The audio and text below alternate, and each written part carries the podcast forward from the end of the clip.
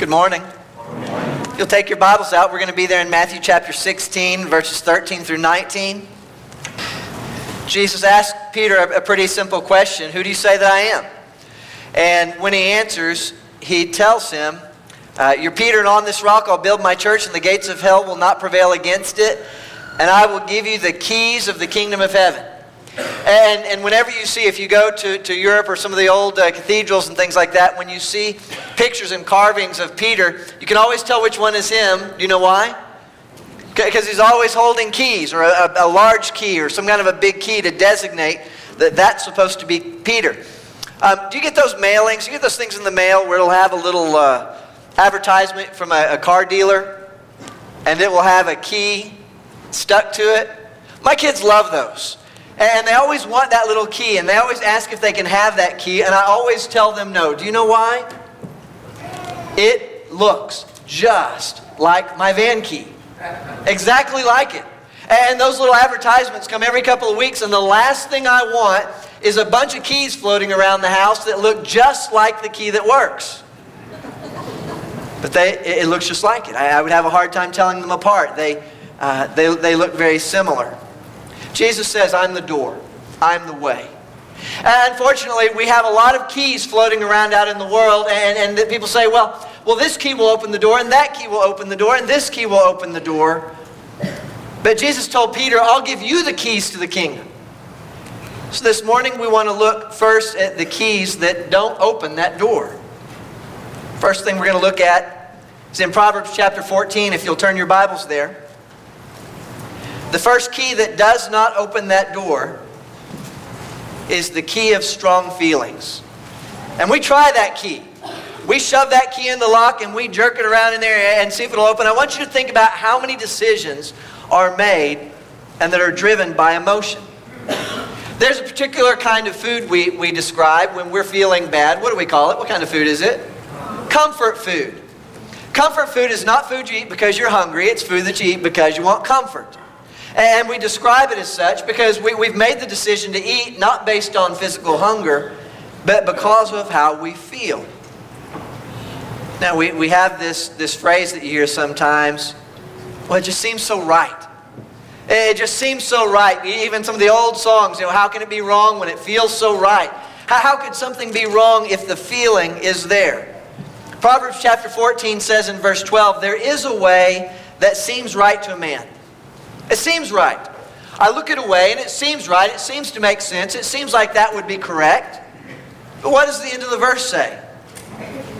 There is a way that seems right to a man, but its end is the way of death. Now, how can that be? How can a way seem right, but actually lead to death? That doesn't seem to make sense, does it? Well, it looks right. It seems right. It's the whole reason mousetraps work. That looks good. Smells good. Seems like a nice meal. Dumb humans left it sitting right there for me. But its end is the way of death. It seems good. It seems attractive. If it didn't look good, it wouldn't draw the mouse. If the mouse walked up and said, Who would ever eat that? We would never catch a mouse. Is it possible? Can we look back in recent history to see something that seemed right, but its way led to death? In 1881, there's a cigarette ad from 1881. And the advertisement said, cigarettes give immediate relief for asthma, cough, bronchitis, influenza, and shortness of breath. And I thought, could they have been any more wrong? I, the very thing that they were advertising that it gave relief for was the very things that it caused. Later in, in our country's history, there was a, a brand called Dr. Batty's asthma cigarettes. Dr. Batty's asthma cigarettes. They were to help you with your asthma. Dr. Batty released them. They, they were, uh, but the funny thing about Dr. Batty's cigarettes is they had a small disclaimer on them and said, not for children under six years old. You're six year old, go ahead, smoke them. Smoke them if you got them, buddy. You know, hey, heading off to first grade, you know, pack cigarettes rolled up in your sleeve. Not recommended for children under six. Have any of you ever seen the Flintstone commercials for cigarettes? Did you know the Flintstones sold cigarettes? A lot of them with Fred puffing away and, and, and advertising and selling to, uh, to people. In the, between the 30s and the 50s, even when we were starting to get an inkling that something was wrong here, If you go back and look at some of those advertisements in Time magazine and other, other national magazines, some of the spokesmen that they got, doctors. Nine out of ten doctors recommend camels. When we interviewed doctors and asked them what they smoked, they said camels. There are lots of advertisements with Santa Claus lighting up, sitting up against the chimney. Um, athletes. Athletes. Great uh, baseball players, uh, Jesse Owens, different people saying, you know, this is what I smoke and this is what I have. And I even saw one for a dentist. This dentist recommended this brand. You go ask your dentist today. What, what, what brand would you recommend that I smoke? You go to your doctor. Which brand would you recommend that I smoke? You go to athletes and ask them. We don't see the Flintstones selling cigarettes anymore, but for a while, during the time my grandfather started smoking, for a while, there was even a belief, not, ju- a belief not just that they were bad for you, but what? They're good for you. It's good for you. And this is true of all kinds of things. A little cocaine, you know, it's just a little bit of this, a little bit of that. Soothe the stomach, calm the nerves, you know, bring you down. Opiates, opiates all over the world to, to help you settle down and feel better and improve your health. And so man has this idea, and we know this. In our own country, you don't have to go back a hundred years to say that there's a way that seems right to man, and its way is death. You've got to admit that. That this key of seems right and feels right is a very poor key to try to open the door. I see more and more people talk about just follow your heart. Just follow your heart. I saw an article just this week in the national news about two ladies who were wanting to get married and they, they said we were both very religious and we wanted to please God and so we prayed. And we're not talking about days we're talking about not weeks we're talking about months that we prayed and prayed because we wanted to do what was right.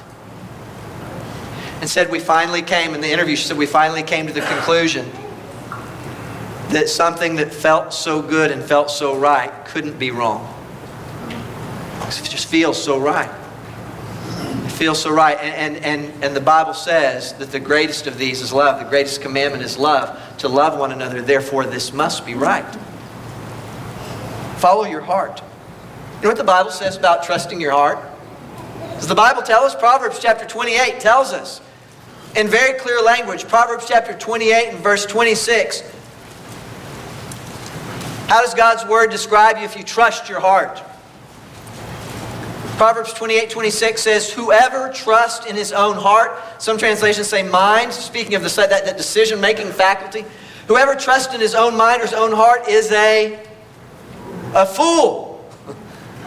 You trust in your heart, you're a fool. But he who walks in wisdom will be delivered.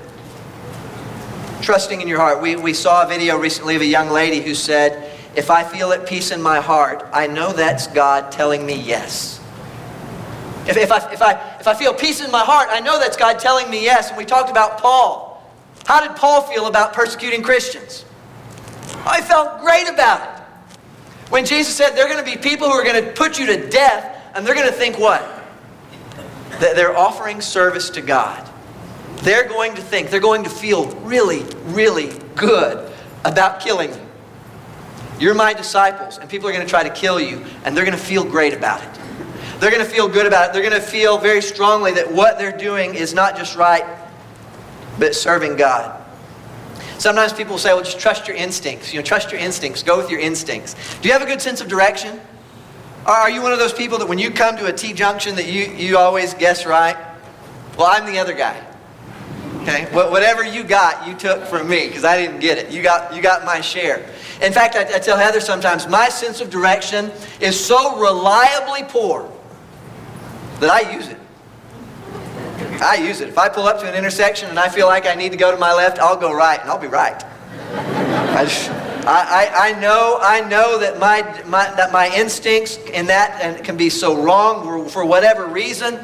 And the Bible says in Jeremiah chapter 17, when it talks about the heart, and we've talked about this several times in other sermons, about how, how easy it is to, to, to hear people say, trust your heart, follow your heart, go with your heart. You know, if you feel deeply, if you feel right, if it, God will judge our heart.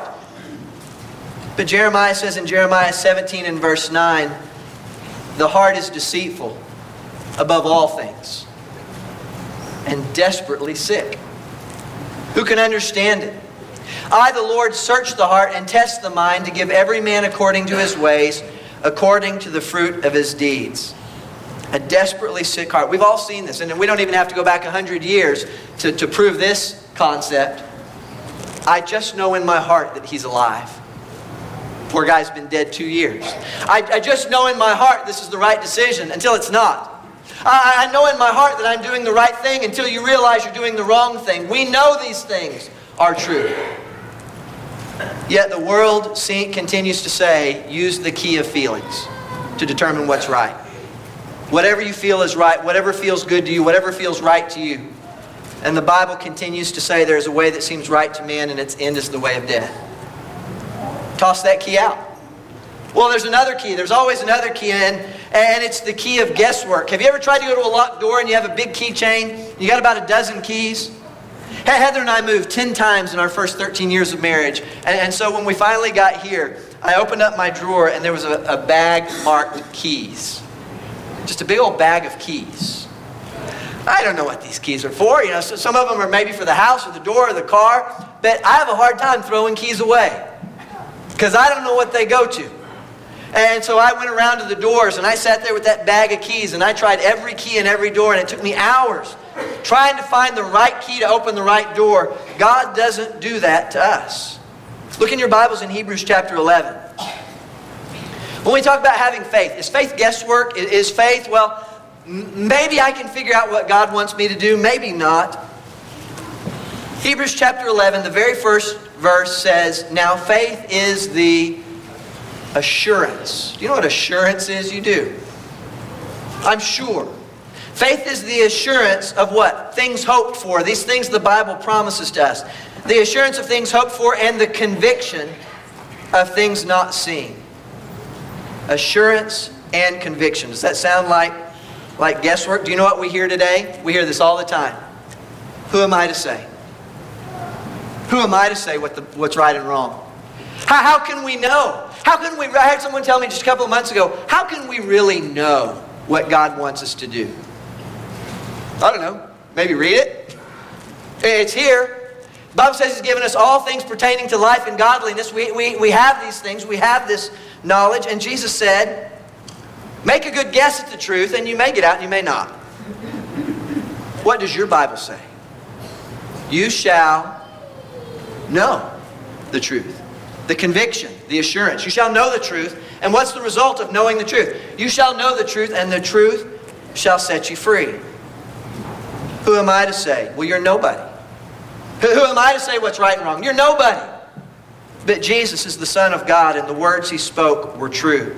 The Bible tells us in Romans chapter 10 and verse 17, how do we find that conviction? How do we have that faith? Romans 10 17 says, So faith comes from guesswork. Hearing. Faith comes from hearing. Hearing what? Hearing the news, hearing your horoscope, hearing an advisor, hearing a priest, Faith comes from hearing, and hearing through the Word of Christ. Hearing the Word of Christ. That's where faith comes from. It doesn't come from guessing. It doesn't come from your heart. It doesn't come from your feelings. It doesn't come from your instincts. Faith comes from hearing and hearing from the Word of Christ.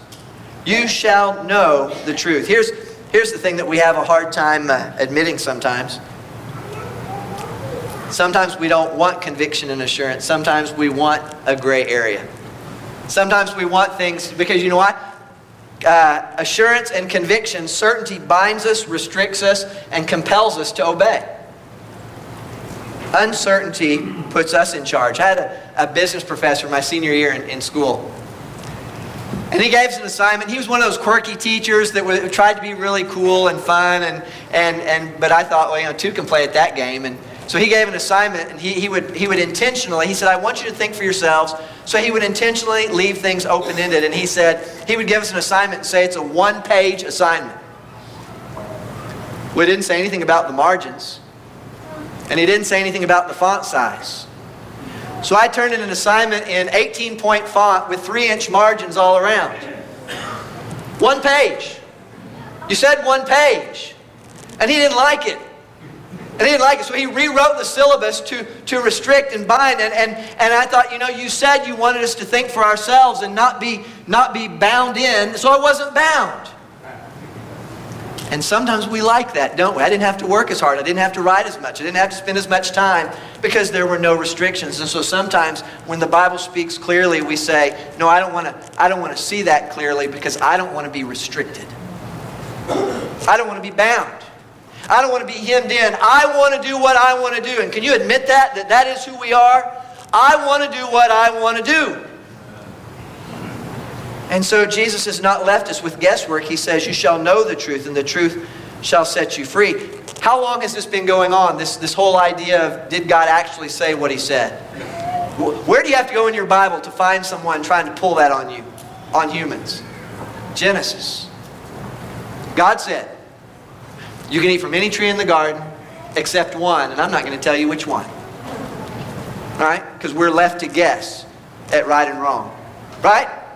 How can we really know? Can you imagine Eve saying to Adam, you know, how can we really know which tree is the tree we can't eat from? God said, you can eat from every tree in the garden, just don't eat from here. And what did Satan say? Did God actually say that you couldn't eat from any tree in the garden? He said, no, he, he said we could eat from any tree in the garden. We just can't eat from this tree. And he said if, if we did, we would die. And Satan says, no, you, no. You won't die. You won't die. That restriction that God put there, he didn't really mean that. He didn't really say that. Now, let me tell you, if you're a preacher or a teacher and you get up and tell people, and God has said, do not go here, do not do that, and you stand up and say, oh, come on. God didn't really mean, thou shalt not. I'm telling you who you're mimicking. You're mimicking Satan. When you loose where God has bound, and where, when you bind where God has loosed, you are not honoring your Lord. He doesn't leave us up to guesswork. Faith comes by hearing, hearing by the word of Christ. He tells us what we need to know. We do not have to guess. So we can take the key of guesswork, we can throw it in the same trash can as the key of feelings. And here's the hard one. Well, the third and final one. Look in Romans chapter 12. There's a key that we try and we try desperately to use, and that is the key of good works. We say, you know, I'm not going to go by my feelings. I'm going to go by the Word of God. I'm not going to, I'm not going to guess. I'm going to know the truth. I'm going to obey the truth. I'm going to do these good things. And I'm going to amass a really big keychain of good works. Romans chapter 12 and verse 2 says, Do not be conformed to this world, but be transformed by the renewal of your mind, that by testing you may discern what is the will of God, what is good and acceptable and perfect. How do we discern the will of God? The Bible says by testing. How do we, how do we discern it? Excuse me. How did the Bereans discern it? The Bible says they were more noble than the others. They searched the scriptures daily for what purpose? to see if these things were so. Is that really what it says? I hope that you're following along in your Bible today. I hope you're looking to see if what you're hearing this morning is actually in the Bible. Does Proverbs really say that about the heart? Does, does Jeremiah really say that? Does Hebrews really say conviction and assurance? I hope you're in your word to see if those things are true, to know the will of God. But the Bible tells us in Ephesians chapter 2 and verse 8 for by grace you've been saved through faith. And this is not your own doing, it's the gift of God. Not a result of works. And then it gives us the reason so that no one may boast.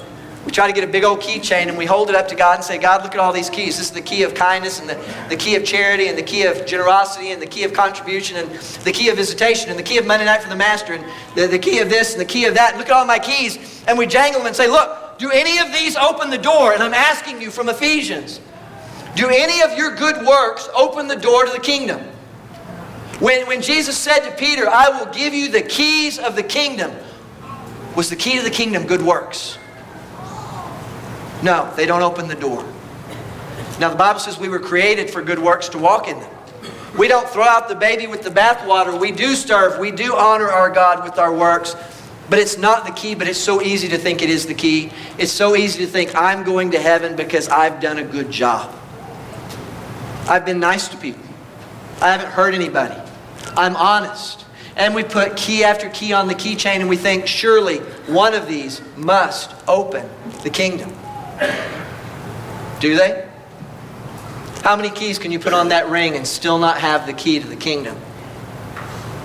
In Acts chapter 2 and verse 37, we see. Acts chapter 2 and verse 37. When Peter told them, in spite of all their righteousness, in spite of all the things they thought they'd done right, in spite of all their good feelings about putting Jesus on the cross as a blasphemer, in spite of all their learning and knowledge and all the things they thought they'd done right, Peter nails them to wall as being the murderers of the Son of God. And the Bible says they were pierced to the heart. And they cried out, Brothers, what shall we do? And I want to tell you this morning there are three things that Peter did not say. He did not say, You just need to feel better about what you've done. Just feel better. Just know in your hearts that you didn't mean it. Peter didn't say, Well, your guess is as good as mine. I don't know. Do whatever you think is right and, and, and it should work out. Hey, this group over here, go do your thing and y'all, y'all say a prayer and, and y'all do some, some penance and y'all do this and y'all get baptized. Peter didn't say, Every man for himself. And Peter absolutely did not say, Well, you need to spend the rest of your life being good. And if you'll just be good, then God will forgive you. He didn't, he didn't offer any of those keys, did he? Jesus said, I will give you the keys to the kingdom. They weren't the keys of, of feeling good or guessing or working hard. Peter answered and said, Repent and be baptized, every one of you, in the name of Jesus Christ. There's the key. There's the key that opens the door. The key and the door are one and the same. The key to the kingdom through Jesus Christ. Repent and be baptized, every one of you, in the name of Jesus Christ for the forgiveness of your sins. That would include the sincere. When he says every one of you, that would include the people who felt good about what they'd done. That would include the uncertain who weren't sure about what was right and wrong. And it would absolutely include the kind and the generous, those who had been good servants and who had done good things for other people. Every one of you. Repent and be baptized. Every one of you in the name of Jesus Christ for the forgiveness of your sins. Why Jesus? Why is Jesus the key? He says in Revelation chapter 1, when he stands before John, he says in Revelation 1, verse 17, John says, When I saw him, I fell at his feet as though dead. But he laid his right hand on me, saying, Fear not, I'm the first and the last, and the living one. I died, and behold, I am alive evermore, and I have the keys. I have the keys. He gave Peter the keys to the kingdom, but in Revelation he says, I have the keys to death and Hades. I have the power over death. I am the one. Your good deeds are not going to get you through death. Your feelings are not going to get you through death. Your uncertainty is not going to get you through death. Jesus says, I have the keys to death and Hades. So if you want eternal life after death, if you want something beyond death, if you want heaven beyond death, you're not going to work yourself there, you're not going to feel yourself there, and you're not going to guess yourself there. You're only going to get there through Jesus Christ. I am the way, the truth, and the life. No one comes to the Father except through me. If you want to become a Christian this morning, it's not about guesswork. It's not about feelings. It's not about stirring you up. It's about you understanding that Jesus Christ came to this earth and died for your sins, not because you deserved it, but because He loves you. He was willing to die and take the sins of the world so that you could live, and He died on a cross. And you can't earn that cross, and you can't deserve that cross, and you're not entitled to that cross. But He offers you forgiveness at that cross. The Bible says that if we come in faith, if we come in repentance, if we're baptized into His death, we'll be raised in the likeness of His resurrection. And once we become a Christian, our faith does not rest on our feelings. It does not rest on our good deeds our faith continues to rest the same place it rested the day we became Christians in the name of Jesus Christ. If you need to become a Christian this morning, we invite you to come while we stand and sing.